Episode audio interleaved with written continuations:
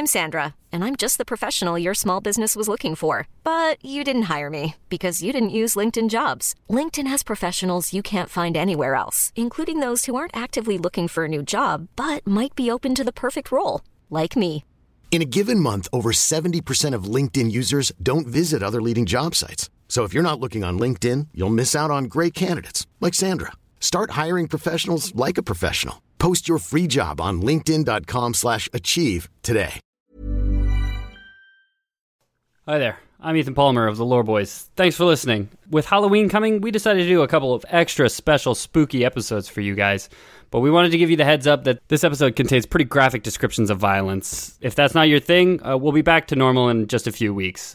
If that is your thing, then enjoy. With Halloween coming Yeah, up- my neighbor, the supercomputer, put blades in my fucking kids' apples.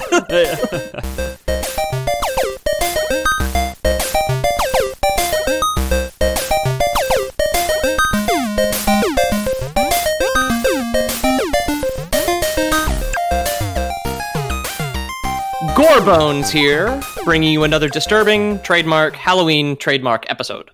Brought to you by Goldner, Goldner Tinned Peaches, official tinned peaches of the Lore Boys podcast. Goldner, we sealed our cans with lead.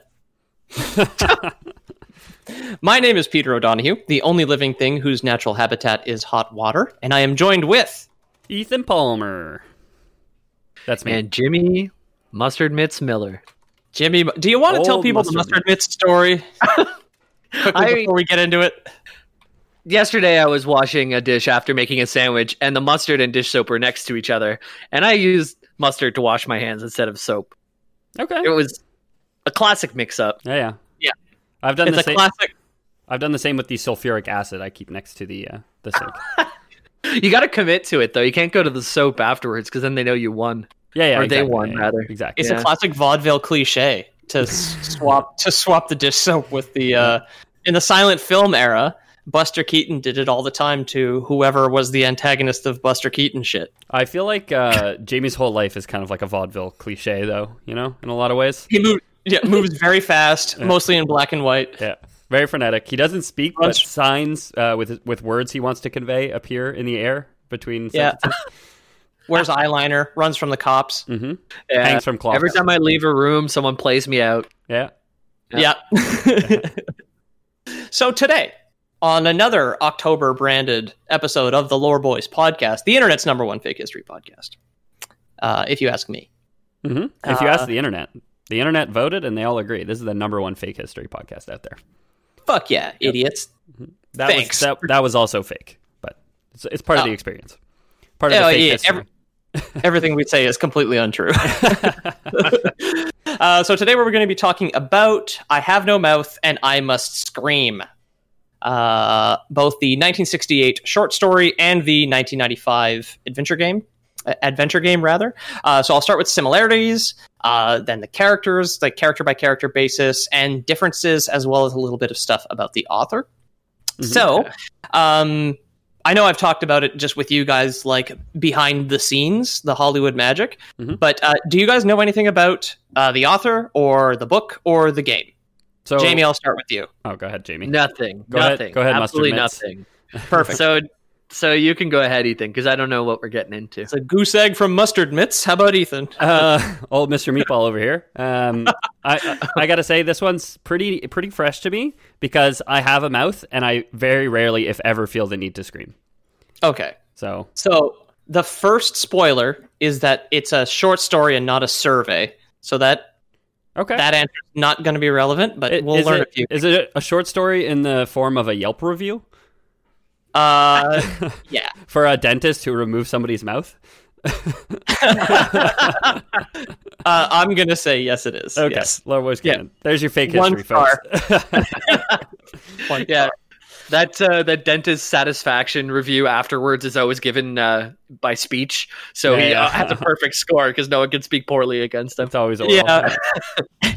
Although J- Jamie, it doesn't bother Jamie at all because he has the power to make words appear to convey what he's trying to express, like a vaudeville hero. Yeah, Yeah. The little, This isn't the my real- part. Yeah, yeah. This isn't my real voice. This is a paid voice actor reading my reading his vaudeville cartoons we lines this whole time. Yeah, I thought it would be like a vaudeville text to speech engine where you just input the slide from the film reel and then it just like speaks out for you. Why I've run afoul of an Irishman, and then it's just like, yeah, there's, there's Jamie. But Jamie is the Irishman. Uh, so, uh, first, we'll talk about Harlan Ellison, uh, the author of I Have No Mouth, uh, which is just going to be the short form that I use going forwards. Uh, turns out this fucking crazy name, Harlan Ellison, is his real name. It's Okay. not a pen name. It's not anything like that. Is it that Um, crazy? Harlan? yeah. I think so. Okay. Fair. Fair. We got pizza opinion. Harlan Ellison is a weird name. He was born in Ohio, Cleveland, Ohio, so it's foreign and scary to me. Okay. Yeah. Yeah. Cle- Cleveland, Ohio is a scary place. He he was born in 1934, the scariest version of Cleveland, Ohio, I think. um, wait, which is actually just like my mom. My mom was born in Cleveland in 1965, oh, really? I Yeah. saw. When was Drew Carey born? probably in the 60s. Why don't you have Uh, dual citizenship with the states? Because I started in 2016, and then after the election, gave up, and I was like, I'm gonna sit this out for a bit. Oh, okay. there you go. Because I, I had only thought about it when in 2016. I was like, "Oh, it's always been on my list of things to do. I had a good job at the time that had an office in the states, so I had started looking into it. And then after the election, I was just like, fuck this, maybe I'll wait. we'll put it on pause for a bit. I'll like, put this on pause. Put a pin in that one. But I am entitled to dual citizenship still, so I will get it eventually. Um, and So- then the IRS can come and try and get taxes from me. so, Peter, let's really dig in here. Uh, what happened in 2016 that made you so averse to uh, to the whole process? Uh, you know, I, it, it's, it's Prey came out, and I was really busy up in Canada. Oh, right, right, right. Yeah, yeah. right, I was really busy playing Prey. By So some, something about Studios. prey, prey and predators. Gotcha. Yeah, i- yeah, exactly. uh, so uh, Ellison, um, he while he was young, I love this little part about his life. Um, he took on a series of really fucking weird, odd jobs up until he was eighteen, um, including but not limited to a door-to-door brush salesman, Okay. which wh- whatever the fuck that means. Well, you're not going to Um, open up a, a brush store. I guess not in the 40s. You wouldn't do that, right? Yeah. No one's gonna come and get brushes. It's ridiculous. Yeah, we need yeah. to send out. We need to send out teenage boys. People people will make do with rags and sponges unless you bring the bring the brush to them. You know. Yeah, exactly. Yeah. I wonder what Are kind you of still brush- using an old rag on a stick? Yeah. Toothbrush, hairbrush, Shoe brush? like snow brush for your car. Right, Shoe brush. maybe. I don't know how many cars people would have had in the 40s. When was the Model T created? In the 30s. So, Yeah. Yeah, but the Model T was also like a box with four bicycle wheels, wasn't it? well, I mean, it, I it have had a no idea. windshield. Did it? Yeah, for sure. It didn't have a roof. I think your least of your concerns would be a fucking snow brush. Oh, you I'm need a pretty sure- shovel, I'm you? pretty sure the Model T had a roof. I'm looking it up. Jamie, pull up the clip. Yeah, Jamie pulled. all right. It had like a little convertible convertible roof, Oh, okay. actually. Okay. So the brushes are unknown. Um, he was also a tuna fisherman, a hired gun for an insane rich man. Can I? Can I? Can we? Sorry, I, I don't want to dig in my heels here so early on in the episode. Is there a lot of tuna fish in the Cleveland River? Uh, it was in Louisiana. Oh, okay, okay. Yeah, he moved. ar- He moved around, but yeah, it was around. in Louisiana. Went went with the tuna. I didn't know there was a lot of tuna fish in these swamps of Louisiana either. So Didn't Yeah. know either. Yeah. So like, yeah, up, you know, up you get until a, he was 18, he had these odd jobs. You get like a can of tuna. It looks so small, but the tunas they're really big. they're big fish, big fish. We gotta cut them Yeah. up, Mm-hmm. It's like Uh, what two hundred pounds, something like that. More. or or bigger. They're A th- a th- gigantic. oh, a thousand. Yeah, yeah. yeah, yeah. Jesus, They're massive. So, bigger, he was- bigger than a horse. So he was a tuna fisherman, not in Ohio. Uh, he was a hired gun for an insane rich man, Base, uh, Pinkerton Light, I guess. I guess. uh, nitroglycerin truck driver. and a floor walk and a floor walker at a women's prison. Nitroglycerin Uh, truck driver in the 40s is 40s and 50s is like a comically dangerous job. That's got to Yeah. be like Yeah. like Well, like- least safe profession imaginable. like hauling a trailer with no suspension on a dirt road. yeah, what the hell? Just like one one solid axle, no suspension, and just a bunch Yeah. of glass bottles full of nitroglycerin. Um, what the hell? and uh. finally a lithographer. And I have a little game for you guys. I made up one of those things. I want you to guess which job I made up. Oh, I'm gonna guess nitroglycerin truck driver just because we talked about it so much. Okay, so yeah, um, do you want to recap, Jamie, or for the people at home? Yeah, do a quick recap. Do Okay, quick wait, recap. Okay. wait, wait, okay, wait. Because we asked you the question about the tuna fish, and you gave us a bit more info. So I feel like we should make it like the two truths and a lie game, where we get to ask you some questions to figure out which one you're lying about. Okay, so let me recap the answers first, and then we can then we can do that. So, door to door brush salesman, tuna fisherman, hired gun for an insane rich man, nitroglycerin truck driver, floor walker at a women's prison, and a lithographer. Okay, what's lithography? Uh, it's printing. It's making image like lithographs are images. Okay, see, you were very Yeah. confident about that one, so I'm pretty sure it's not that. I want to say nitroglycerin truck driver. I'll just say floor. Now, floor walker at a women's prison is way too specific, and so is the hired gun for insane rich man. Mm, I, I guess I'll say tuna fisherman. I wouldn't put Oh, it no, past. no. Go ahead. The first one. The first one. I'll say the first one. he Brush was not a brush salesman. You do not think he sold brushes? Okay. I'm gonna go. I'm gonna go floor walker at women's prison because I think Pete is devious enough to go very specific with his example. So Ethan is correct. He never worked in a women's prison. Jamie almost had it. Jamie almost had it. Everything else was was true. Everything else was true. the brushes, the hired gun, and the nitroglycerin, all real. I never worked in a ladies' prison. I do. So you say this was uh, until he was 18, and you you Yeah. gave them in a certain order, which in my headcanon is the chronological order. So he was a brush salesman when he was 12, and when he turned 13, that's when he was hired as a hired gun for a crazy rich person. You know what I mean? Just a shotgun as tall as he was. yeah, yeah. You had to cock it with two hands.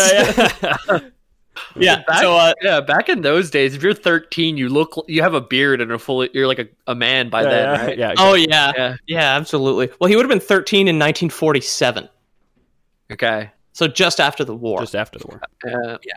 Uh, um. Yeah. So anyway, that was that was a little game about Harlan's work history. Um, his first novel was called Web of the City and was published in 1958 while he was doing two years of military service. Okay, he was at a base camp in Georgia. That's the fake one. That's the fake novel. That, he did write that book. Though. That is uh, that's all true. Okay. Um, his talents did not go unnoticed, and he ended up in Hollywood. Okay. Great. Good for him. Uh, he wrote the screenplay for the Star Trek episode City on the Edge of Forever, which is apparently a big deal. I've never seen the show, but it's Okay. apparently one of the best episodes. Uh, and this is one of my favorite fucking things on earth. He also worked for Disney for less than one day Okay. because very good. while in the cafeteria, Roy Disney overheard him joking about making animated porn with Disney characters and fired him on the spot. okay. Okay. And my favorite thing about like the Disney Corporation is Disney probably just called him like a Jew bastard and then like fired him for inappropriate behavior. Yeah. Yeah. Exactly. Probably just made it all up about him. All libelous. Yeah, exactly. Um, so our topic today, like I said, is "I Have No Mouth and I Must Scream," uh, which was originally published in March 1967. Okay. It's very old. Uh, the novel takes place within the hollowed out tunnels of what is left of the planet Earth, at least 109 years in the future. Okay. Okay. And this all takes place 109 years in the future after the three free spaces on Apocalypse Bingo are all taken up and have destroyed the world. Okay. So the 20 free spaces. 20, 2076? Yeah, 2076. Here we go.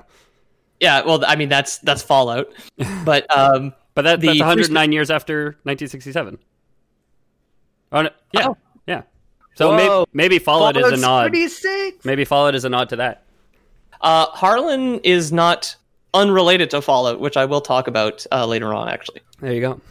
um, anyway, Assuming my quick maths is right, and we're we're not just you know, looking like assholes here. uh, the free spaces on Apocalypse Bingo being Russia, the U.S., and China. The Okay. the the the three wise men of destroying the Earth, I mean, basically. I mean, it'd be hard to not include uh, Russia and the U.S. when you're in 1967 talking about your Yeah. superpowers, right? Like, kind of dominated your life at that point. Um, so yeah, like, but it's very much like a more things change, the more things stay the same. It's fiction is all just the same two stories about Yeah, the yeah. Cold War going on way too long. Yeah. Um, so in the time before the novel or the short story, uh, the Cold War led these three countries to build what are called Allied master computers to assist and eventually take over managing warfare completely. Um, and it is sad to hear that even the job of genocidal maniac is not safe from automation. So somebody call somebody call Andrew Yang. Yeah. Sir, a murderer needs his job back. Like I'm on the case. Yeah, yeah. don't worry, don't worry. Not in my economy. Uh, So on my uh, old WoW server, there was a guild called Gang Gang, and their leader was named Andrew Yang, and he had the most insane gear in the game. It was it was interesting. Uh, now they're called Hell Yeah Brother, but anyways, oh, that's like uh, what's that? That's fucking the wrestler. Yeah, um, Hulk Hogan. Yeah, I was, I was- is it the Slim Jim guy? No, it's Hulk Hogan. Well, the Slim Jim guy Yeah, is sure. Hulk Hogan, but sure. I thought no, the Slim Jim uh, guy Randy was. Savage, Yeah, Oh, you're right. You're right. You're right. You're right. Yeah. brother. Maybe it's, Yeah, actually maybe it's Randy him. Savage who, who says. Yeah. brother. I'm not I'm not actually up to date on my my wrestling at all. Did you guys? I have never seen it. Oh, I wrote Randy Savage brother to see if he said it, and it gave me the Randy Savage's like physical brother. uh, Of course, of course. do you want to talk about? Uh, you want to talk about silly names, Peter? Yes. Yeah. Leaping Lanny Poffo oh my god. is is his name. Lanny Poffo. I like it. Oh my god. so Take that, um, Harlan. Yeah, take that, Harlan Ellison. Harlan, you, yeah. you were never in the WWE. um, so it might seem cliched by our big brain modern standards, uh, but in the '60s, the idea of like a AI waking up basically was new. So one of these three supercomputers woke up and gained sentience, and then proceeded to integrate the other two computers, creating one massive computer whose circuits ran throughout the entire planet. Okay. Now, uh, the size of the computers may be due to the fact that it was written in the 60s, or might just be for dramatic effect. Um, and this reminded me of a gag in The Simpsons that I had to look up. Uh, Professor Frink is like showing off the Frinkiac 7, which is like a computer that he built in the 60s to Apu when he was getting computer science degree. Uh, and it like barely fits in a gymnasium. And then he says that uh, that within 100 years of the 1960s, computers will be twice as fast, 10,000 times larger and so expensive that only the five richest kings of Europe could own them. so the entire Earth, like huge tracts of the center of the Earth, have been hollowed out and just filled with circuitry so that the Allied master computers could function. And now they're all one thing. Yeah. They Okay. dug, they dug too deep and they touched each other. It- it- yeah, yeah, exactly. They get it- well because you've got like the U.S. and China digging in opposite directions, meaning their USBs happen to be facing opposite ways, and then actually clicked and fit in together for on the first try, which was their mistake. Wow. they clicked- right next to Satan's balls or I- whatever. I was just gonna Yeah. say it, Jamie. That's exactly what I was gonna say. uh, for anyone who doesn't know what we're talking about, check out our Purgatorio episode or Inferno. Inferno. Inferno. Uh, I think no, because that was when they climbed down from from the Inferno. I think it was Purgatorio, the beginning of Purgatorio. But yeah, just uh, skim over the Divine Comedy Trilia. Tell us where gravity is stored. so, uh, now, since the unified Allied master computers started getting a little bit hostile, uh, they started being referred to as adaptive manipulators and then the aggressive menace. So, uh, this is Lore Boys canon. I'm pretty sure this was just Harlan Ellison desperately trying to work backwards for the name of the machine to be AM because the whole it thinks therefore it am thing okay, does come up in the story and he's like yeah it's going to be called am uh, uh, allied master computer then it's uh, adaptive manipulator and the aggressive menace. That that works. Those are all good names. I mean, I'm gonna I'm gonna say hundred percent, Peter, because as somebody like working on a science fiction novel right now, absolutely have done it. Absolutely, absolutely. Have like had a had a sheets of a notebook just like with rapture written over and over and over and try to come up with different acronyms for it. yeah so it thinks therefore it am and he was just like well fuck that's a that's a really good acronym. I'm going to stick with that. So am the unified global computer mm-hmm. having grown up on a balanced diet of digital warfare went beyond pe- pedestrian concepts like murder and genocide and simply killed every living thing on the planet except for five people so every plant every person and every animal except these five is gone the five richest kings of oh. Europe. yeah, the five richest kings of Europe. exactly. Uh, Me and Jamie are on a wavelength today. I'm starting to think The Simpsons knew about this and just made that bit for it because it fits so well. a lot of the Simpsons writers, I mean, back when I used to watch the show and like it, were incredibly well educated. Just that just happened to be very funny. So if that entire thing was just a silly bit, sure. I, I mean, Lore Boy canon, yeah. Conan O'Brien read this and then wrote a gag for The Simpsons. Yeah, absolutely. um, so the reason he kept five people alive is because he had to ensure that he could take out his anger on humanity forever. So what he also did was, was render these five humans pretty much immortal and would instantly intervene if they ever tried to kill themselves. He's basically a god, and since he is built into the planet, he is constantly everywhere. Yeah, yeah.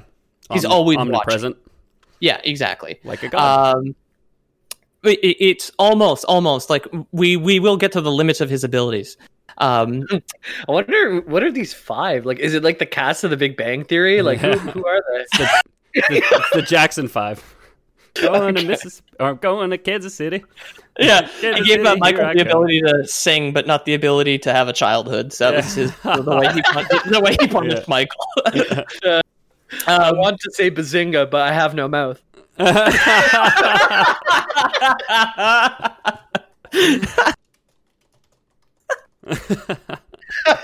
yeah, uh, uh, honestly, I would love to see uh, the cast of Big Bang Theory imprisoned and tormented forever at the center of the earth. Honestly, that'd be a lot. That'd be a really interesting Halloween episode. I got no qualms with the with the cast, but the characters for sure. Yeah. Oh, that's true. Yeah, well, that's what I mean. Yeah. Yeah, the cast themselves. I have a I've got a bone to pick with uh, the whatever, the guy with the glasses. That narrows it down. Yeah, great, great, great cultural reference there, Pete. Yeah, it's like, I've seen uh, I've seen a sitcom on television. I'm I'm I'm not just a filthy internet consuming millennial. um, so um, humanity, the reason. So this is kind of the the reason for his anger. Humanity had given Am the ability to think, but not the ability to move around or enjoy sentience or be creative or enjoy it at all. So all it can feel is hate. Not to mention, it is just three armies fused together, right? I know every time I have a genocidal thought, a nice like calming walk really sets me straight again. So the fact that he can't just go for a walk probably is probably what's leading to all this. Oh yeah, I, I feel very similar. That's that's how we started the podcast. We were both on our like decompress from genocide walks and Yeah. ran into each other on the street. Exactly. Got to do So, something in- about this, huh? In a dream, it manages to transmit to one of the survivors, and I will get into the character shortly. The quote is Hate. Let me tell you how much I've come to hate you since I began to live. There are 387.44 million miles of printed circuits in wafer thin layers that fill my complex. If the word hate was engraved on each nano angstrom of those hundreds of millions of miles, it would not equal one one billionth of the hate that I feel for humans at this micro instant for you. Hate, hate. Okay. Okay. So, for reference on some of the measurements given in that quote, the sun is only 93 million miles away. Mhm. And a regular full angstrom, not just a nano angstrom, is itself one ten billionth of a meter. Okay. Okay. So he's not he's not a happy camper. But he's he's open to ch- to working on himself and changing, right? That's kind of what I'm, I'm kind of reading between the lines here. And it seems like he's like he's like, "Hey, help me be a better person and Yeah. control my anger." I saved five of you, hoping one of you was a therapist. I had no way to know. I had no way to know. Uh, so throughout the novel, Am tortures his five pet humans with a variety of things.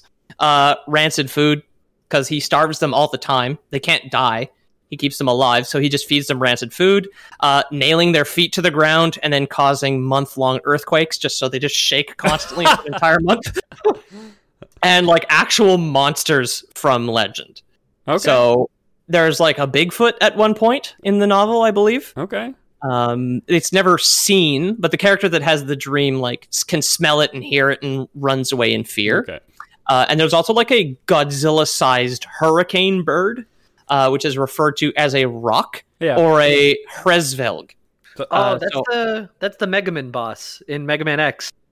Rock. The- no, the bird that shoots Stor- hurricanes. Storm Storm Eagle or whatever. Storm Eagle. Yeah. Storm Eagle. yeah, so So the Roc and the Hresvelg are like from Iran and Norse mythology, respectively, and they're functionally identical. They're gigantic weather controlling birds. The Roc is a D&D monster. Uh, can I just say it's pretty funny? Like the idea of him being like, "What's up, boners? Another day in your living hell. Guess what? Mothman today. Here you go." Yeah,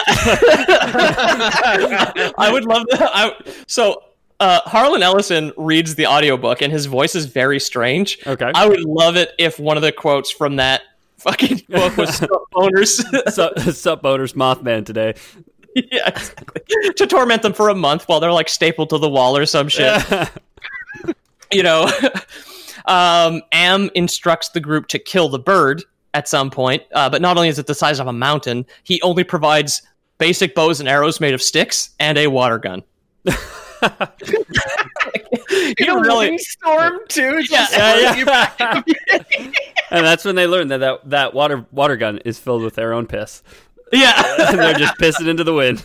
yeah, so like Am is a very petty god, I mean, right? sounds like yeah, sounds Yeah. like for for something so hyper intelligent, uh, not a lot of maturity. Yeah, it's well, it's blind with rage, and it's only 109 years old, so that's young for a god, I think, isn't it? I don't know. I don't really Yeah. think that any of them are real personally. So I'm willing to say none of them are older than that. Yeah, like with its computing power, that amount of time would really mean like a lot more time in our perspective. You know what I mean? Like yeah, if they'd be able to run this at like our lifetimes in a millisecond kind of thing. But yeah. Fair point, well, fair point. it's it fills the entire planet, so it can make immeasurable amounts of calculations per second. But it You can know- even come up with its own its own monster. Like it had to to rely on folklore.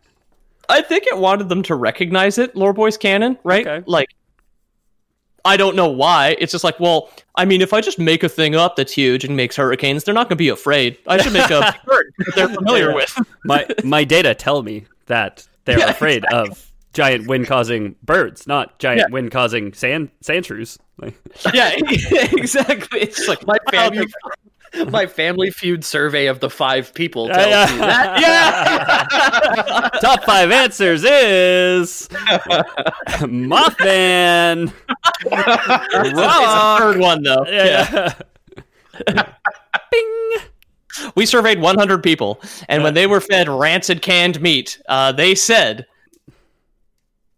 "Oh, I was throwing it to one of you guys. Sorry." I was playing. I, I was playing. Uh, what's his name? Harvey. Steve, Harvey. Yeah. Yeah, Harvey who we were playing. Stevens. I mean, next time maybe point to us or something. oh, I was pointing at myself. That's yeah, true. which is probably what led to some of the confusion behind who you, who you thought was going to yeah. bring it up. Uh, I'll, I'll say Bigfoot, uh, Loch Ness Some of the- monster. Lock. Oh yeah, fuck. it. So, Rain, uh, but instead it's fire. Oh, is that a Oh. monster? I don't know. Could be. I don't know. Uh, that's an Adele Um, song, so maybe Adele is the monster that does that. That's, that's fire to the rain. Giant. Yeah, giant bird, giant Adele. It was a toss between the two. Uh, you have to kill Adele. Here's bows and arrows and a water pistol. She said Yeah, fire they'll to be my, rolling- my water gun. yeah, they'll be rolling in the deep for a while on that one. so the short story follows the group of five on their journey to find cans of food in some ice caverns. Okay. Um, they can't die, like I said, and Am just starves them. He feeds them once in a while, but like I said, it's usually rancid. Uh, they do eventually find the canned goods. However, Am makes the tins impenetrable, uh, and in desperation, all but one of the group kill each other. Was- Um, Am can stop them from killing themselves, but not from killing each other, at least right away, which is why one is left alive. He has stopped from killing himself. that idiot didn't even think that we'd kill each other. We, Yeah, we sure it- pulled a fast one on him, didn't we, guys? It's like when the germs kill the Martians at the end of War of the Worlds. It's Yeah, just yeah. like he wrote again. He wrote himself into a corner and was just like, "Well, okay." Yeah. Yeah. Um. So now that we know the a synopsis of the short story, uh, it's a forty-minute audiobook on YouTube. I recommend it. It's very good. It's fucking weird, but it's great. Um, so now we can go over the characters and cover the differences between the short story and the game, and then I'm going to recap the end on who kills who and who is left alive. Cool. Um, I'm going to go in the order I played them, which was just left to right on screen, basically. Okay, sure. Yeah. Um, the inability for the people to actually die is gamified. So if you die while playing, Am, who is again voiced by Harlan Ellison, he did VO in the game, Oh yeah, good for him. um, just makes fun of you, and you restart his little game, as he calls it. So the whole thing is canonically, like the fact it's a '90s adventure puzzler is totally canon. Yeah. yeah. Okay. Uh, Yeah. I- What'd you do, idiot? Slip in the ice cave and stab yourself with an ice pick? Oh, not on my watch. Oh, what did you, you idiot? What did you do? Slip in the ice cave and have one of your friends stab you with an ice pick? I can't fix that. Well, or just like whether it's like use water pistol with Idel, and it's just like, nope, that's not endgame, idiot. um, yeah, and uh, again, just because he's very classic here, Ellison wrote most of the game on a typewriter because in the '90s he didn't have a computer. Yeah, yeah, that sounds about right. So he had like a, a handwritten, like a typed paper script that he brought over to the dev, uh, the dev uh, Cyber Dreams, who also made another adventure game called Dark Seed, which people might be familiar with. I've always Um, that one has art from H.R. Giger. That's probably how they mapped out computer programs back in the day. Actually, is writing it on paper before they actually put it in the, the into the computer. Oh yeah, it must have been a fucking nightmare. Uh, Um, and this, so here's a another little thing here. Uh, the game is hinted at being a sequel to the short story because at least one of the characters uh, references the quest for canned food as though it happened in the past. okay. However, it is still 109 years after Am took over the planet. Okay. So whether he solved the problem that most of them were dead and then just did the did the game afterwards is unknown, but I can't even remember who it was. It's one of the earlier characters that I played mentions like, "Oh, this is worse than the time that Am gave sent us to the ice caverns to find canned food." Okay. So And considering the game is written by Harlan Ellison, it's a pseudo sequel like Yeah. by the same author, right? I'm, I'm willing to say official canon. Um, Yeah. definitely a sequel, and found a way to bring him back. And I, like like I was jokingly saying, why would them killing themselves be any different from each other killing? You know, Like, Yeah. that just Yeah. that just doesn't make sense to me. But Um, another one of Ellison's stories, A Boy and His Dog, uh, inspired aspects of the Fallout games. Uh, Okay. The entire movie's on YouTube. It's fucking weird. It is about a desert post apocalypse where a guy and his psychic dog r- run into a bunch of like raiders and vault dwellers and shit. So there's a lot in there that could have inspired Fallout. little Mad Uh, Max. dog, it's like a sheepdog who's like psychic and communicates telepathically with the guy, and it has a very foul mouth. It's it's a fucking trip. it's, it's on YouTube though. I mean, I watched like delightful. 30 seconds of it. I was like, "What the hell is happening?" um, and there's also a cute children's puzzle game on the Wii called A Boy and His Blob. Aw. Yeah. So somebody got real fucking disturbed by that story and was just like, "I think I could cheer this up a bit Yeah. and sell it to Nintendo." The the blob still has a, a terribly foul mouth. Yeah, it's a foul mouthed blob that communicates telepathically with a young boy. in the desert where they're constantly preyed upon by sand raiders. yeah.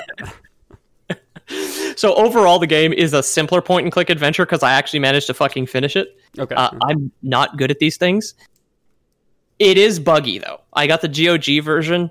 Uh, sometimes, so the backgrounds are static; they're just images. yeah, yeah. and like your character moves and things you can interact with are removed from the background. Sometimes these things don't actually appear.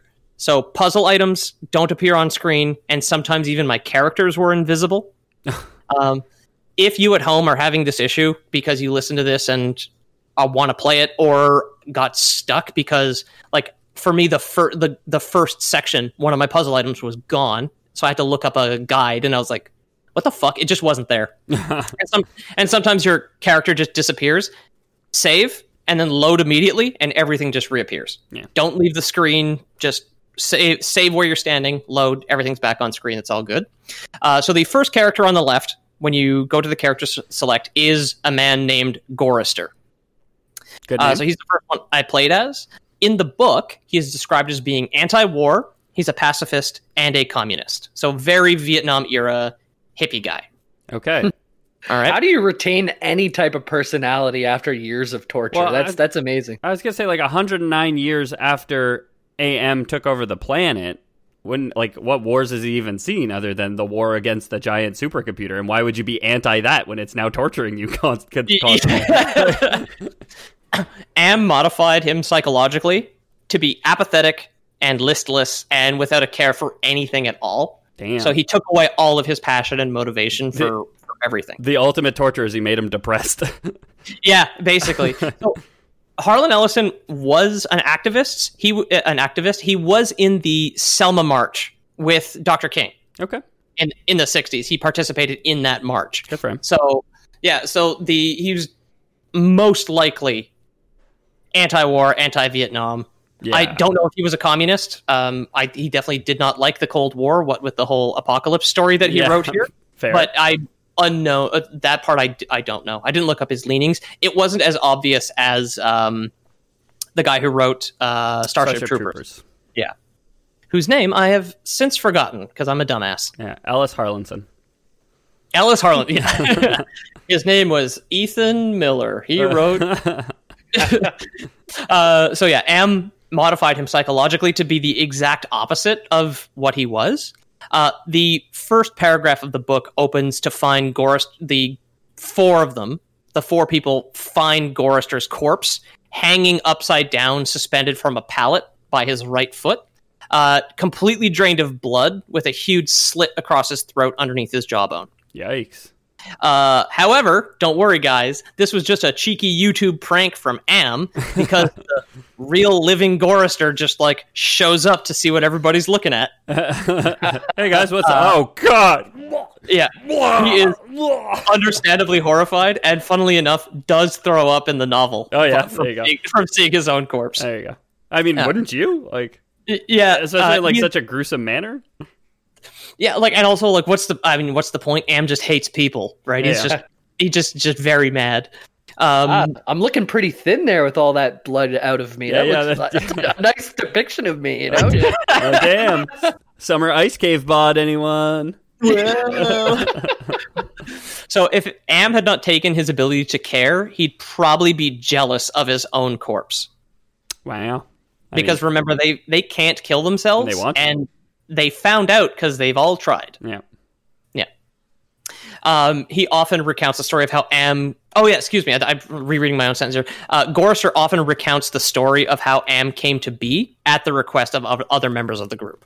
So it's like the only story left on the planet is well, this is how the whole planet got wiped out. Oh, this one again. Supercomputer. Ugh. Yeah. um, in the game, so all the characters are very different in the game because it's the game is longer than the than the short story. Uh, in game, he was a long haul truck driver. Uh, he neglected his wife to the point where she fell into a deep depression and was eventually committed to an insane asylum. Uh, Gorister's section starts with him in like a ship cabin with a porthole. Okay. Uh, and if you if you look out the window, it's one of the first things you can interact with is like use window. You can see you're actually in a gigantic zeppelin. Uh, and then when you find the control room or the engine room, you see that the zeppelin is like powered by these fucking electrodes that are jammed into the skulls of animals. Damn. And then if you flick the switch, it electrocutes the animals and powers up the engines. But why? Because Harlan Ellison is a psychopath. But damn, why? yeah, but why though? it's mostly domesticated animals. It's like you can you can hear birds, dogs. It's like they're silhouetted in cages when you zap them Okay. because you have no idea what anything's going to do. You just like click use and you click the switch, and then Gorister reacts like, "Oh my god, uh, these animals are being tortured to death!" And it's just like you see the silhouette of like a monkey and a cat and a dog and some birds and shit, Yeah. like just all in cages, and that's how the zeppelin is powered. And not just any cat and dog. That's that's Spot. That's your beloved childhood dog. oh my god, Mittens the kitten? Is that you? Oh, So after some classic 90s exploration, clicking on random shit that may or may not have been fucking on screen this whole time, uh, you find a few items. The important ones are a knife, a gun, and Gorister's heart. Uh, his heart now has a compass installed in it, um, and it's been ob- obviously plucked out of his chest, and in this case, mounted on like the frontal antenna needle thing of the Zeppelin. So it, the compass in it is guiding the Zeppelin itself. Damn. To his true yeah. desires. Exactly. Which surprising, Um, surprisingly enough is just eggplant. He's just looking for some eggplant. yeah, you, you land in a Greek dude's garden, grab some eggplants, and the game ends. Yeah. You'd think it was self annihilation, but turns out aubergine. so he lands the airship at a greasy roadside diner, probably for some fried eggplant, uh, and he meets his old father-in-law, as well as a talking coyote. Um, one of these things is not like the other, I guess. yeah, wow. Uh, eventually, you can use the knife to murder your father-in-law and cut out his heart and feed it to the coyote. Okay. Uh, the coyote then reveals where you can find both your wife Glynis and your mother-in-law Edna.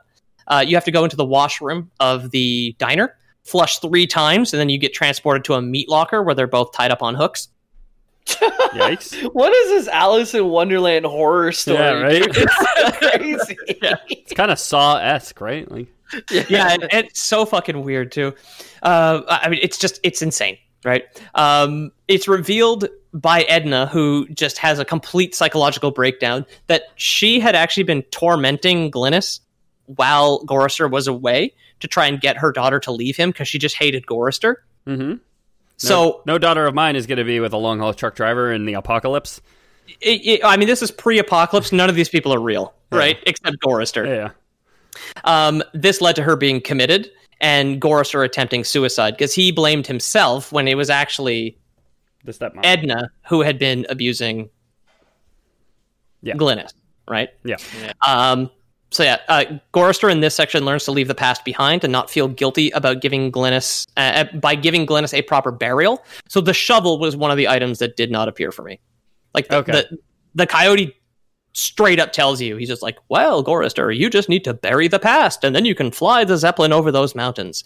And I'm like, "I need a fucking shovel because I you can see that you can interact with the ground." Yeah. Yeah. the shovel did not appear. So that that was when I had to look up a guide and, and found out about the things don't appear bug. Up till this point, it's not like it could be not a shovel. Maybe you have to rip out your own tongue and fashion it into a shovel or something. Yeah. Yeah, it's exactly. absolutely fucking bonkers. Yeah. Yeah, Scream your regrets at the ground and uh, it'll open up for you. yeah. Come on, come on, uh, Gorister. Just use your heart.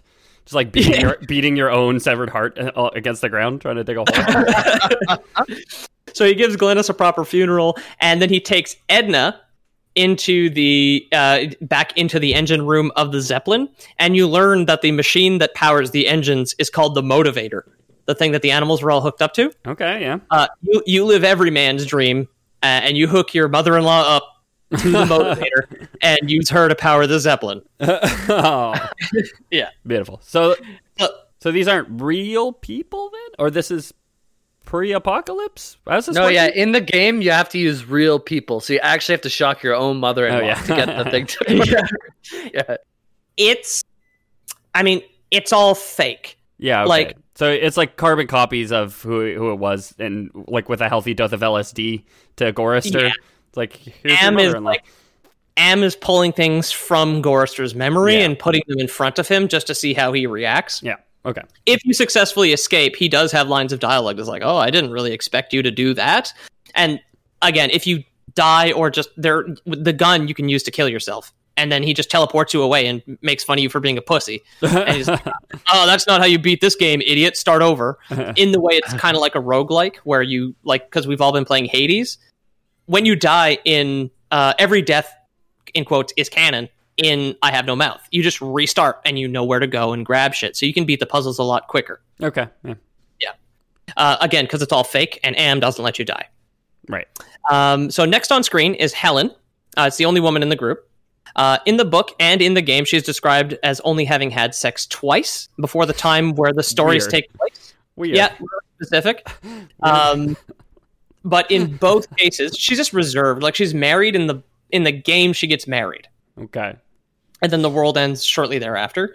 Uh, and in both cases, in the game and in the book, she is a middle aged black lady from the southern U.S. Okay. So she has like a southern, like Louisiana accent in the game, Mm-hmm. and in the audiobook read by Harlan Ellison, he kind of does his best to do a vague impression of a woman. Oh, beautiful. That's beautiful. it's just like he probably watched Gone with the Wind, and he's like, "Well, I just don't know rightly what to do here. I just, I just want some canned peaches and shit." Like, yeah. Um, however, in both cases, prior to the end of the world, she was uh, goal-oriented, motivated, and successful. So she's said to have been successful in the book. That's not explained. She is a computer engineer in the game, though. Okay. Like that, that is confirmed. She worked downtown Manhattan. okay. Cool. Good for her. So, uh, that being said, What was she doing downtown Manhattan? She's selling brushes. Was she working security at a prison, or what was yeah, going she was a murderer for a rich guy. Yeah. okay, okay. very, very successful. Nice. nice. Um, From the bayou to the big leagues, huh? Yeah. Buy you up to the Hudson. That's where all Louisiana women want to go. Um, in the book, because her kind of like reserved sexual attitude uh, was what the way she was in life. In the book, Am manipulates her mind to make her the thirstiest woman on the planet, Okay. and is then forced by Am to have sex with the four men in the group. Yikes. None of them get to enjoy it naturally because it's all torture. Yep. Um, she gets no pleasure from it except with Benny, who we will talk about next. Uh, and at one point, when Am causes an earthquake, she falls into a ravine and is partially crippled before Okay. the end of the novel. Good. Yeah. Uh, in game, she is transported to a massive, like South American styled step pyramid Uh-huh. uh, that's all all made out of like technological waste, so just crushed computers and metal and wiring. Sure. What are you doing, Step Pyramid? Help me, step pyramid! I'm stuck. Look up a guide on Steam.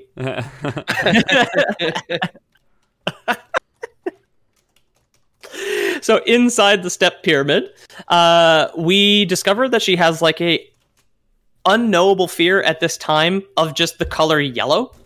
Um, and like yellow is often referred to i like with ca- is like Cowardice. similar is used with cowardice exactly. The yellow lanterns in DC uh, represent fear, as far as I know. Okay. Sure. There's a green Oh, uh, lantern, yeah. yellow lantern, indigo lantern. Like they all represent some shit. I, I, think thought you were yellow- talking about the District of Columbia, and I, uh, I was like, I don't know what lanterns you're talking about in Washington D.C. that have uh, uh, uh, the symbolism of fear attached to them. But sure. both, both third party guys. Yeah, Both third party for the yellow lanterns. Yeah. not Paarthurnax, but uh, Parallax. Yeah, oh, I couldn't tell you. that was from the Ryan. Oh, um, I, and this is maybe sacrilege to some of our comic book fans out there. The only uh, Green Lantern exposure I've had is the Ryan Reynolds movie. So I haven't been exposed at all, and not to that, thankfully. um, right. So yeah, yellow cowardice and with fear that she's afraid of the color yellow. Right. Uh, after some puzzle solving, uh, it is revealed that back in the year 2012, while she was working as a computer engineer, a man dressed in a yellow jan- janitor's outfit raped her in an elevator. ah, I see. Yeah. I would do it. Yeah. He had used his janitor outfit to do this in multiple offices around Manhattan, just posing as the concierge, and then he would assault women in the elevator. So this explains the fear of yellow in her section. Though, obviously, because you have to win the game, she does manage to overcome this fear because there's like a pile of yellow rags in an elevator at the time, and she starts to remember like this situation, despite the fact it's over a century ago that it happened Yeah. she uses a chalice from a previous puzzle to actually bash the guy's head in and then he dissolves back into rags so she does like kill the fear of abuse from the past physically within within am simulation Okay. uh, so she overcomes her fear of yellow so you can solve there's just a big yellow room that you need to get into that's kill your rapist to get into the next room is the pu- is that The puzzle puzzle. Yeah. it's that's the puzzle. yeah. Um. Anyway, eventually she gets al- gets along and she escapes the pyramid through a sarcophagus. Okay. That's like a second secret elevator. Good for her. Uh, next will be Benny. Mhm. Uh, he differs probably the most um, from the book and in the game. Definitely personality wise, and a little bit uh, physically, which I'll get into. okay. Um, in both, he used to be well spoken and handsome. Just like a very nice, well spoken, well put together, intelligent man. Charming young debutante. As punishment for this, how dare he? Um, Am has twisted him into like a hunched over caveman thing. Um, in the story, he can still speak. However, it's really simple and he's completely insane. Okay. Like it's very much like me caveman ugh ugh sort of stuff that he is like how he communicates. confused unga bunga. Uh, Oh, yeah, exactly, exactly, yeah. I wonder if that would give you like more comfort if you were being tortured all the time to like not be as smart to be able Yeah, to think about it as Not much. as, like, be as aware of it. yeah, he he's kind of portrayed in the book as very animalistic so he has very primal fear like he does still get terrified of things Yeah. so but like in a much more primal sort of way so he doesn't rationalize it at all he is very hot and cold as Uh, caveman probably were It's possible that the sentience is there too. It's just like outward expression that is like Oh. reduced. that that'd be even worse. Yeah. yeah. which is interesting because that's the route that they went in the game oh yeah. Um, so in the book, uh, the narrator is actually jealous of Benny being insane because the narrator thinks he himself is in a clear state of mind, and that's his torture is to be completely aware of everything that's going on. All the hurricane birds, all the Adele Yeah. music, all of the all of the being nailed to an earthquake sort of shit. Like he's fucking there, and he remembers all of it for Oh the past no, the curse of salience. Yeah, exactly. um, we can all probably relate to that too. 2020? yeah. Yeah, 2020, baby. uh, so in game, Benny cannot speak out loud. He can kind of just like hoot and point at things. So he kind of goes like "Ooh," and like points. It's like the only voice line that he does to other characters. Okay. However, all of his dialogue is an internal monologue. So in the game, he's completely sane, which does play into your theory of like maybe he's awake inside the caveman. Yeah. In the game, he completely, he totally is. Okay. I I mean, considering the fact that the game is written by Harlan Ellison, I'm I'm willing to say Lore Boys canon. It's intended for him to be that way in the original uh, short story. Yeah. Harlan's dead now, rip. So uh, we're the only updates to the story you're going to get, baby. Exactly. Yeah. Who, who else is going to continue it? His estate? Come on. Yeah. Maybe you should have lived longer, idiot. Being born in the 30s really got to you, didn't it? Yeah, yeah. yeah. Well, I, I'm sure he could appreciate the idea of not living forever. Not living forever. writing. Yeah, I think immortality is probably being torture is one of the themes here, considering it's the thing that made Am crazy in the first place. Yeah. uh, so the other uh, major change from the story is that in the short story, he was gay. okay. And Am punishes him for this by forcing him to have sex with Helen. Right. and he's the only one that she enjoys having sex with. Well, enjoys whatever. Sure, like it's, all, it- it's all torture by Am. The monkey man also has a gigantic, like horse-sized penis in the short story. Good, like he has a gigantic cock.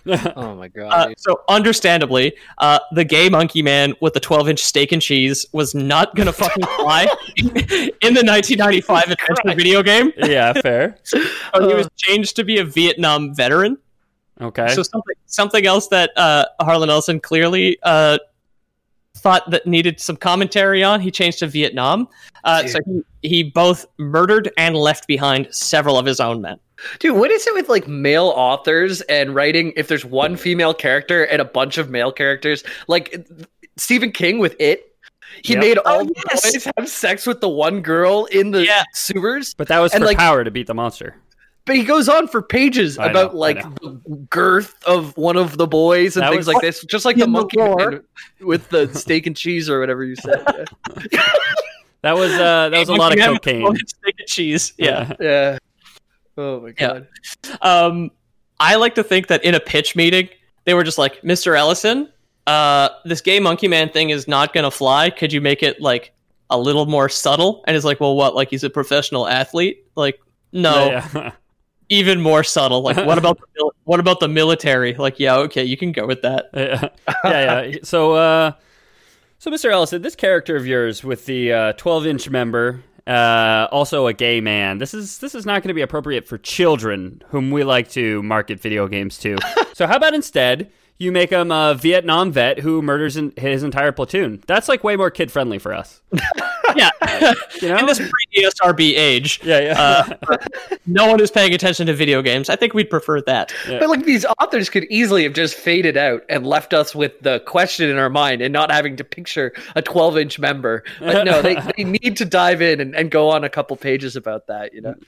Well, in, in it's just a throwaway line in in the short story. It- again, it's only it's only forty minutes, uh, and it's just the narrator as he's describing the other people around him does mention the fact that uh, you know I saw- every time I saw Benny's when- I saw Benny's hog the other day. This is Yeah. truly the worst day of the last 109 years. I tried to hang myself with Benny's hog. I, Am stopped me from killing myself. yeah. Am Am just made it hard, so I couldn't tie it in a knot.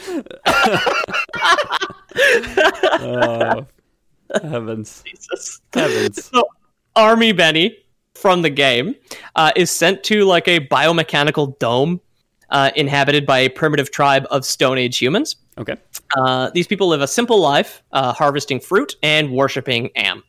Uh, Am has also implemented a lottery system uh, where the villagers, uh, where the villager who draws the black bead from the bag of beads is sacrificed to Am on like a mechanical crucifix.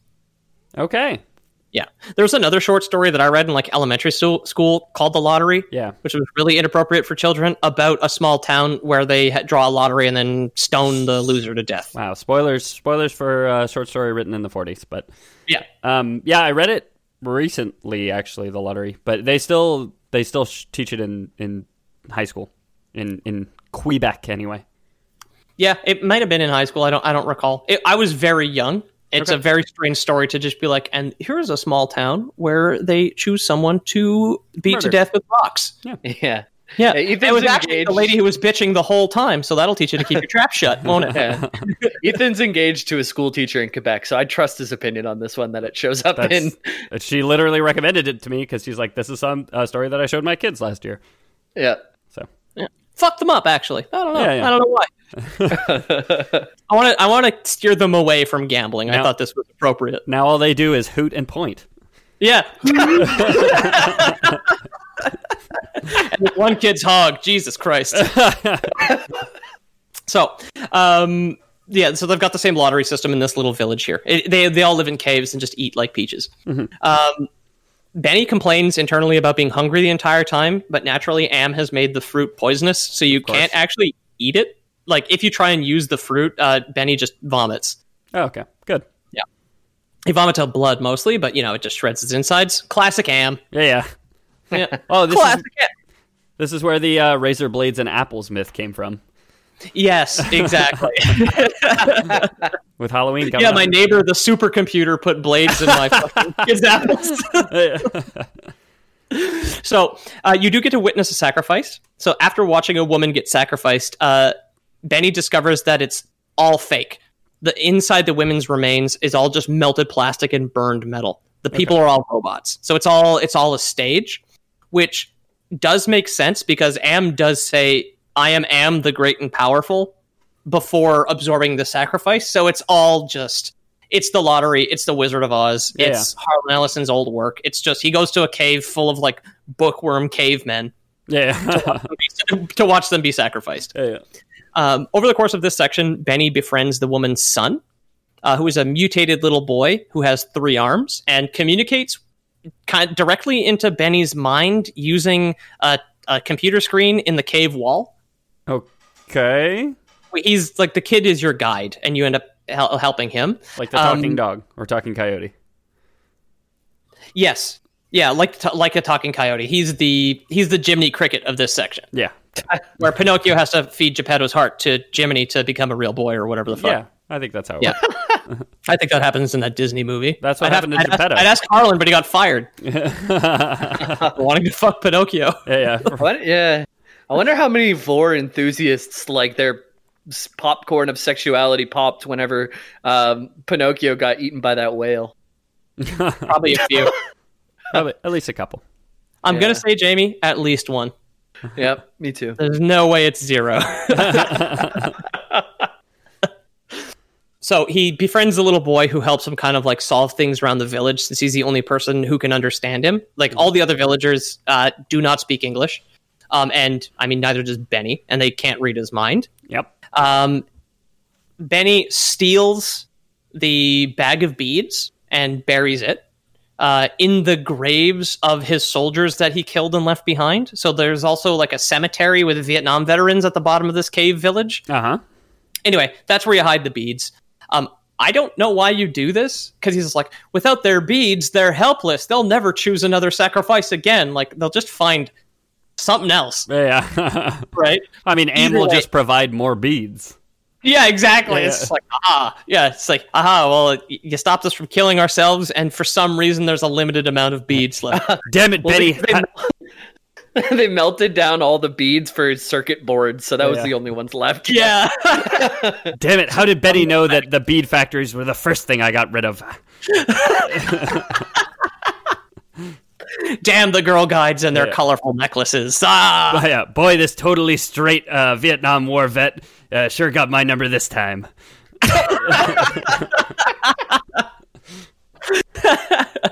um, hiding the beads does nothing. Uh, the villagers decide they want to sacrifice the mutant boy because they're prejudiced against him. But then Benny, Coco the gorilla, sign languages his way into being sacrificed in the boy's stead.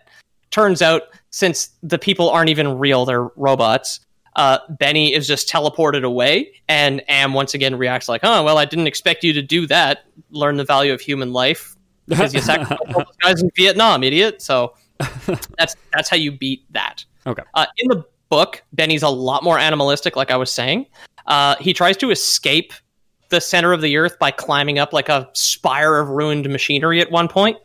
However, Am obviously knows he's doing this Yeah. and like telepathically lifts him up and like spins him around in the air while like screaming beams of light shoot out of his eyeballs and like just melt his eyes out. Okay. So he he gets blinded. Just turns him into a Nephilim. Pretty much, yeah. um, right. So he he gets he gets blinded by him when he tries to escape. Um, he's the first one to snap as well when they can't open the canned food at the end. He jumps on Gorrister and starts trying to eat his face. Okay. Yeah. Good for him. So if you're out there hiring new staff, HR people, just monkey man are bad under pressure. Don't yeah. yeah. Yeah. throw away that resume. After like a lifetime of eating rancid canned foods, a little face probably pretty good. Probably Yeah, pretty little good. Human flesh, probably pretty nice. Pacifist face beat. Ah. I, I mean, look, I shouldn't be shocked, but it's kind of flavorless. So next is Nimdok. This is second to last here. Okay. Uh, Nimdok is not his real name in the book or in the game. Uh, Am took his name, erased it from his memory, and just calls him Nimdok. Okay. Um, in the audiobook on YouTube, narrated by Ellison, he has a German accent. Uh, and is one of the uh, one of the figures, um, excuse me, and is the one who figures that there's canned food somewhere in the Am complex. So the short story does not take place within the ice caves. Nimdok at some point is just like, I heard in a dream, or maybe Am implanted the thought in his head, which is probably a hell of a lot more likely. there is a store of canned food in some ice caves. It's a thousand miles away. We'll have to walk. Doesn't fucking matter because we can't die anyway. Got Um, nothing but My friends, don't you see? I had this totally independent thought. Uh, there, there's food in an ice cave thousands of miles from here. well, let's go. I trust this guy. Sounds like he Uh, came up with that on his own. yeah. Uh, in the book, he's not very well developed. Uh, he often just like wanders off for unknowable amounts of time and returns visibly traumatized. When you say he's not very well developed, is this are we talking about the steak and cheese? Are we talking about, Uh, we talking about the titties on this guy? They, uh, so uh, it is unclear whether Nimdok is stacked or not. Okay, Okay. All right. All right. don't know. Good question, though, Jamie. Good question. Yeah, I, I, We just we spent a lot of time talking about the development of the other guy's junk, so I figured we were still in the same Yeah, yeah. realm. it's yeah. relevant. It's weirdly enough relevant to the plot. Okay. Part of his torture. so uh, no one in the group knows what happens to Nimdok, and neither does he. His memory might be wiped or something. And also, why this is his torture in the book is not explained. Like, you turn the, the, the protester into a guy who doesn't care. You turn the gay guy into a sex crazed monkey man. You turn the virgin into, a, again, sex crazed. Like, he, what he's flipping in Nimdok is unclear. Like he he returns visibly traumatized. Like Yeah. that's this is ironic because in life he was never traumatized. Yeah, so he, he used, he, used that's, to, that's all I do. he used to stay at home with his supportive family, and that was that Yeah. was just it, you know. Uh, now I torture him alone. It's the opposite of that. Yeah, yeah. Uh, in the game, He's forced to go get cigarettes twice a week and, and not go Oh, back yeah. to his loving family. And He's that- forced to be a deadbeat dad. yeah. Well, like if his family was abandoned and thought that he abandoned them and he could never tell them that he didn't, that would be a good torture. But Mhm.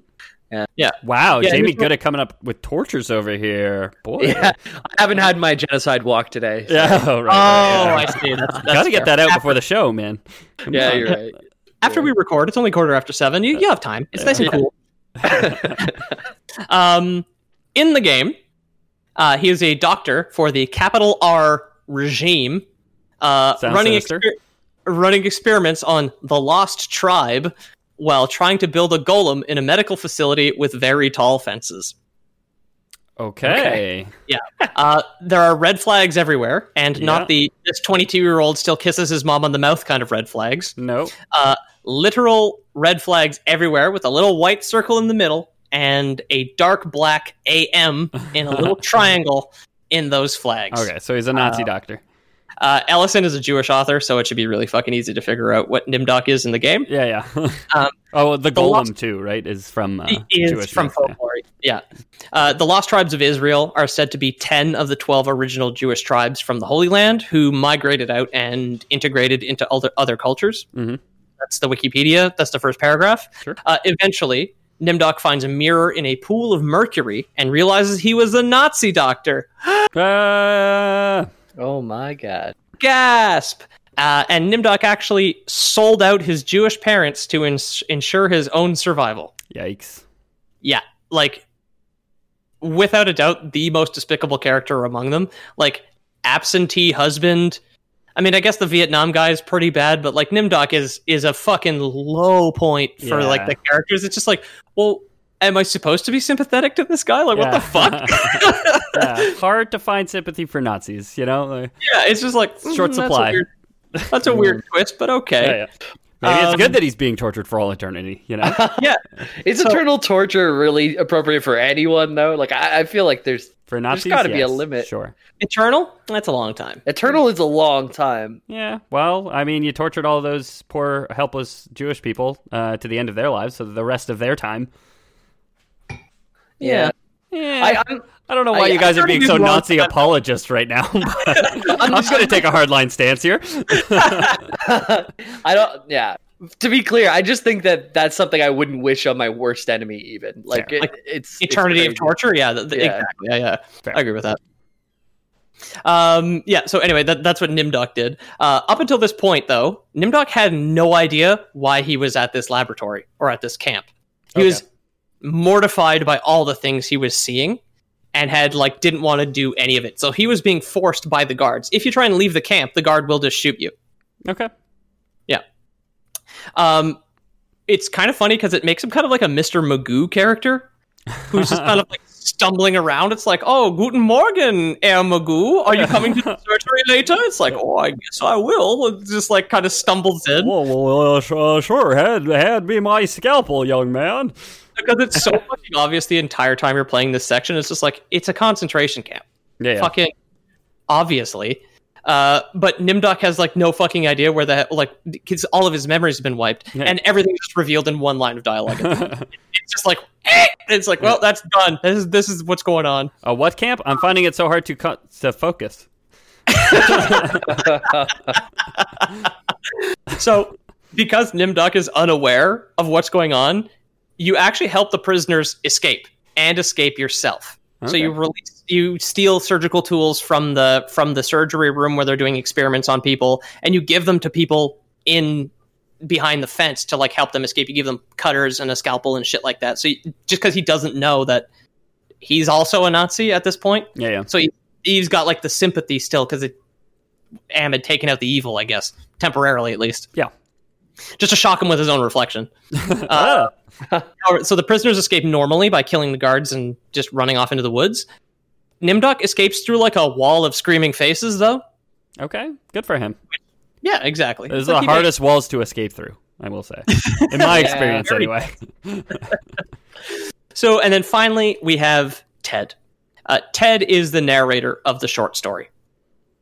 Uh, he claims, like I said, to be left sane as torture itself, uh, but is still self absorbed and paranoid those aren't really flaws when you're being tortured for 109 years. Like I would probably develop a little bit of paranoia if I was being harassed by a Adele that caused, caused hurricanes or some shit. Like, yeah, and then a, of that a crap. supercomputer could implant thoughts into my mind and was constantly coming up with new stages on how to torture me with other robots and things like that. exactly. Yeah. It'd be hard to trust what you see. So he and Ellen appear to be the sanest in the novel, and in the game, he is explicitly in love with her. So like they kind of took the, or uh, Ellison took that when he was writing the game. It was like, well, like the, neither one of these people are completely mad, so whatever, they're in love. Not even if you're the last sane man on earth, huh? Yeah, not even. I only want Benny's hog.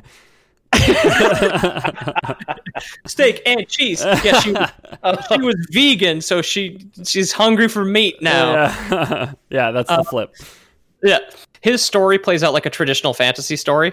Um, Ellen is cursed by her stepmother, who is a witch, and he needs to help her. Uh, he meets a demon named Surgat, uh, who is from Christian mythology. He's a minor Christian demon who unlocks things and Cool. does the exact same thing in the game. You give him some of your own blood that you cut on a piece of glass by accident, and He gives you a key. unlocks, he unlocks a door for you with magic. Uh, you meet the devil, who looks like a poker dealer, and an angel who just looks like Google Angel. It's it's the Philadelphia cream cheese guy. Yeah, basically. okay. and he's got a bagel. He's got a, a bagel with delicious Philadelphia cream cheese, but you can't have a bite. No, If, you- if you do, it's razor blades. Yeah, it's out of reach. It's on a poppy seed bagel. It's like, Ah, no, thank you. um. So in the game, he's forced to have sex with the maid, but it seems like a less bad version of what everybody has to go through in the book. Uh, 'Cause- oh no! Oh no! They're making me have sex with the maid. Yeah, because in the book, no one really. It's like Ted's narrating it, right? So he has sex with Ellen in the book. It's not like a positive thing where he's like, "Oh, it's a minor reprieve from the tortures of the Am complex." It's it's never dis- It's never a good thing. It's all just part of the torture. Yeah, yeah. But yeah, he has to have sex with the maid. And then you get into like an argument with her, and she locks the door. And she's like, "Help me!" Uh, it's because you fix the oven. You fix. She's trying to bake bread. You fix the oven, and then she fucks you. Okay, I mean, Yeah. just like real life, right, Harlan? Classic transaction. How does she lock the door? Is it it only locks on one side and you accidentally leave the do not disturb sign on it? Oh, so then you're yeah. locked inside forever, yeah. yeah, well, you leave it. There's like a tie on it, so you just can't go in. Oh, okay. Oh, okay. Yeah. And that's why you need Surgat. So Surgat unlocks that door for you as the puzzle, uh, but he takes the he he takes a tie off the knob, so you know you're not invading anyone's privacy. Gotcha. Oh, good, good, good. Um, his character design in the game is that of a rich boy. So he's got like the kind of like higher collar turtleneck with the loosely tied sweater around his shoulders, where they're like kind of flipped over each other over Okay. his chest. yeah, yeah. he, he reminisces about boathouses and like other rich boy things. he like criticizes the kitchen for being shitty or whatever because he's in medieval times. Basically, he's like, Yeah, yeah. "Why this isn't rich people food? This is bread." Ugh. yeah, Like, like it's just that he's just like a pompous dick, yeah. which is why his thing is like a traditional fantasy because he's very classically like Prince Charming, but Very- not so charming sort of thing. waspy. Yeah. Um, once he escapes, so he's at just the end of the screen. You can play them in any order; it makes no difference. So once he escapes, all five characters are then shown in unique cages on stilts. So they all get a custom cage. Very, Very thoughtful. Am. yeah. Thank you. Uh, Benny's, I mean, actually, uh, not Benny's. Um, Ted's actually seems like the worst because he's just in a cage where there's just like these like orbs that are all around it that just sh- shoot fucking lasers at him. like every, every, everybody else is kind of just in like a regular cage. Well, I guess no. Nimdok is in like he's in like a, a, a body. He's in like one of the like a Holocaust oven, but he never burns away. So he's just constantly in pain. well, that sounds also very bad. It does sound Yeah. bad, but I don't have a ton of sympathy for him, like we've already Yeah. established. Okay. Fair. Makes Yeah. the first one sound like a fun rave, dude. You're like Lasers, lasers going off. shit? Yeah. Uh, It- Benny's is funny because it's just like a cage made of sticks that just has like a little wheel on it that has like these two counterbalanced rocks and just two sticks that jab at him. Poking them. oh, because you're, 'cause you're poking the beast, right? It's got to be. Yeah, Uh, it's just like, well, like I turned him into a caveman. I don't want to like put him in the laser cage. That would make any fucking sense. Can I just So say? Can I just say the the ca- the laser cage uh, with the rave going on? It's uh, Darude Sandstorm, but the drop never comes for all eternity. Oh So- no! He's dancing on Molly for, for 109 years. yeah, yeah. Um, so once he escapes, you get to the final screen. Um, so the Russian and Chinese AMs reveal that they're still alive within the system. So the primary AM we've been dealing with is the American one. Mhm. Um, the Russian and Chinese AMs contact you. They both take forms just to talk at you. I don't know Sure. why. Whatever. It's a game. Um, and each character can be chosen in any order to transport to the final area.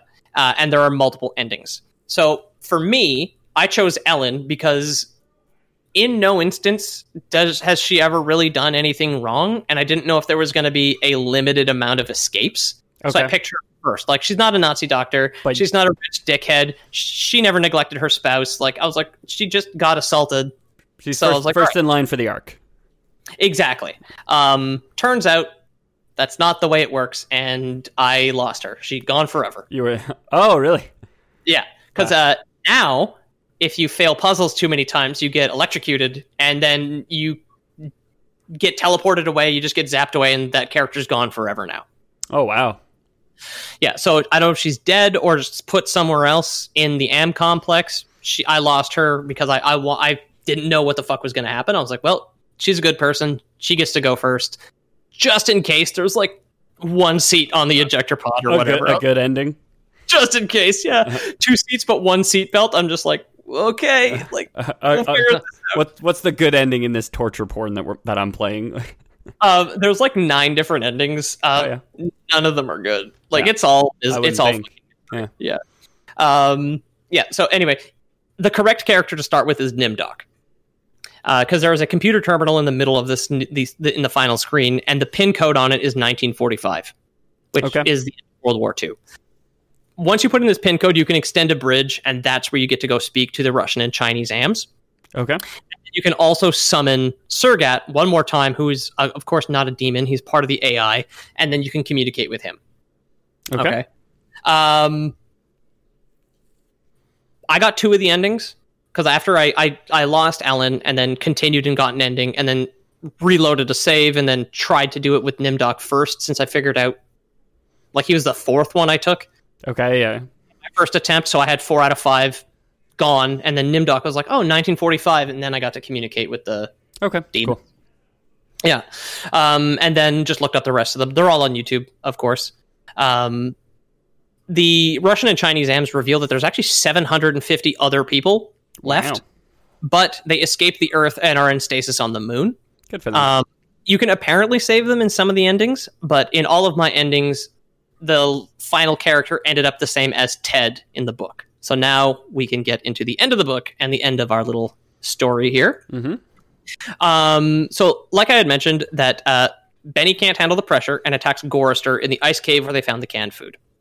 Um, their struggle knocked down some large icicles from the ceiling, and in an attempt to save Gorrister, Ted stabbed Benny in the stomach and killed him with one of the stalactites that fell from the ceiling. okay.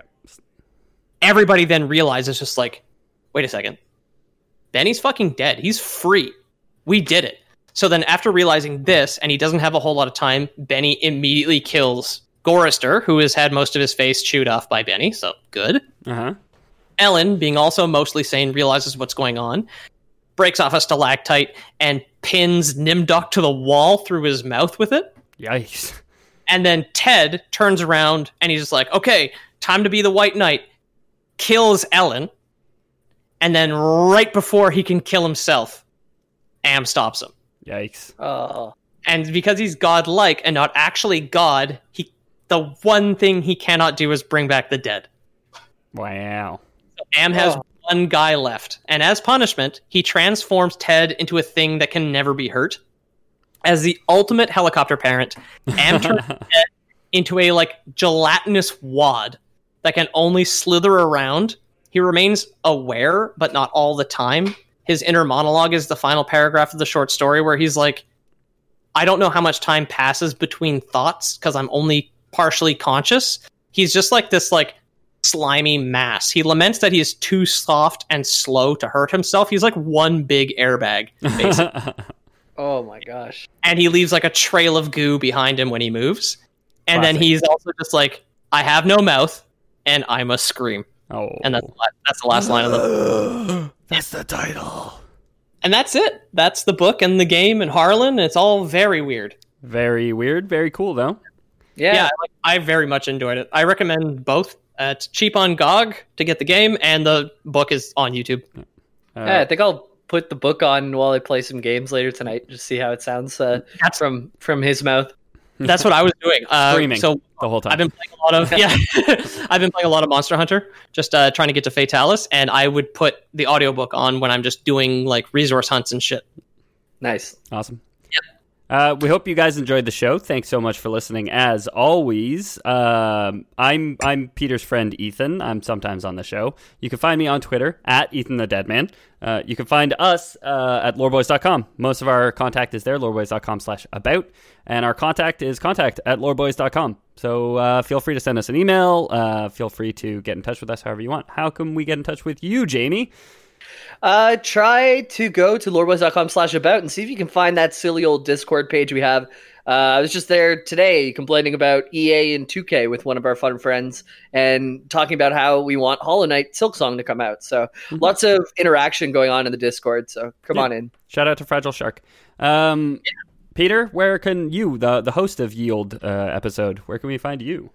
Lore Boys podcast on Instagram. And then if you want to suggest or maybe even buy a little bit of merchandise, uh, go to loreboys.com slash about and click the TeePublic link.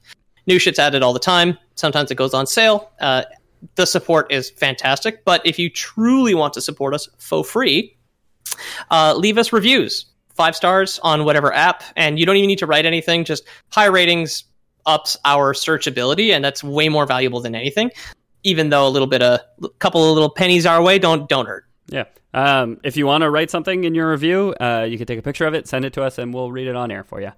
Take a Um, picture of your own phone. That's how I like to read things. Uh, and of course, the uh, last and probably most direct way to support us financially would be uh, with our Patreon, patreon.com slash the lore boys. Um, we super appreciate all our existing patrons. Um, shout out to you guys. You're the you're the real heroes behind this show.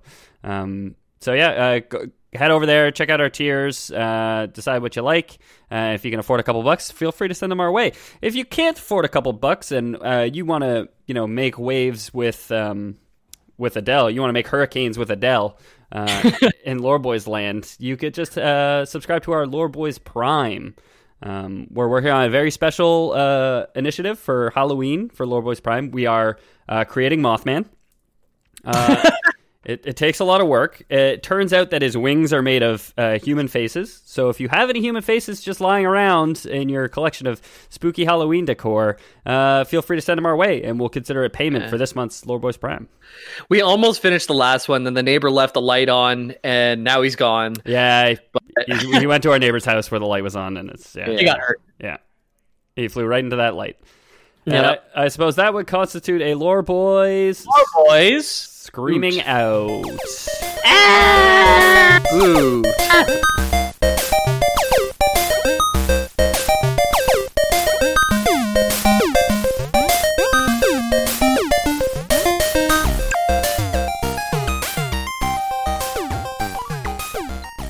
Um, meatballs are stored in the balls. Meatballs are stored. In, Yeah. Ari- Ariane gave me the thumbs up. So, and she's uh, She's a meatball doctor. she's a ma- um, she's got a master's degree. So oh yeah, that's yeah. I think that's More than confirmed. any of us. So yeah. She got a master in meatballology. meatballology. I had meatballs last night. It was quite good. the the meatball master. I can poop whenever I want, Ethan. That- You always could, Peter. Mhm. Go go where you're standing. I don't care. Even on a budget, quality is non-negotiable. That's why Quince is the place to score high-end essentials at 50 to 80% less than similar brands. Get your hands on buttery soft cashmere sweaters from just 60 bucks, Italian leather jackets, and so much more. And the best part about Quince, they exclusively partner with factories committed to safe, ethical, and responsible manufacturing. Elevate your style without the elevated price tag with Quince. Go to quince.com slash upgrade for free shipping and 365-day returns.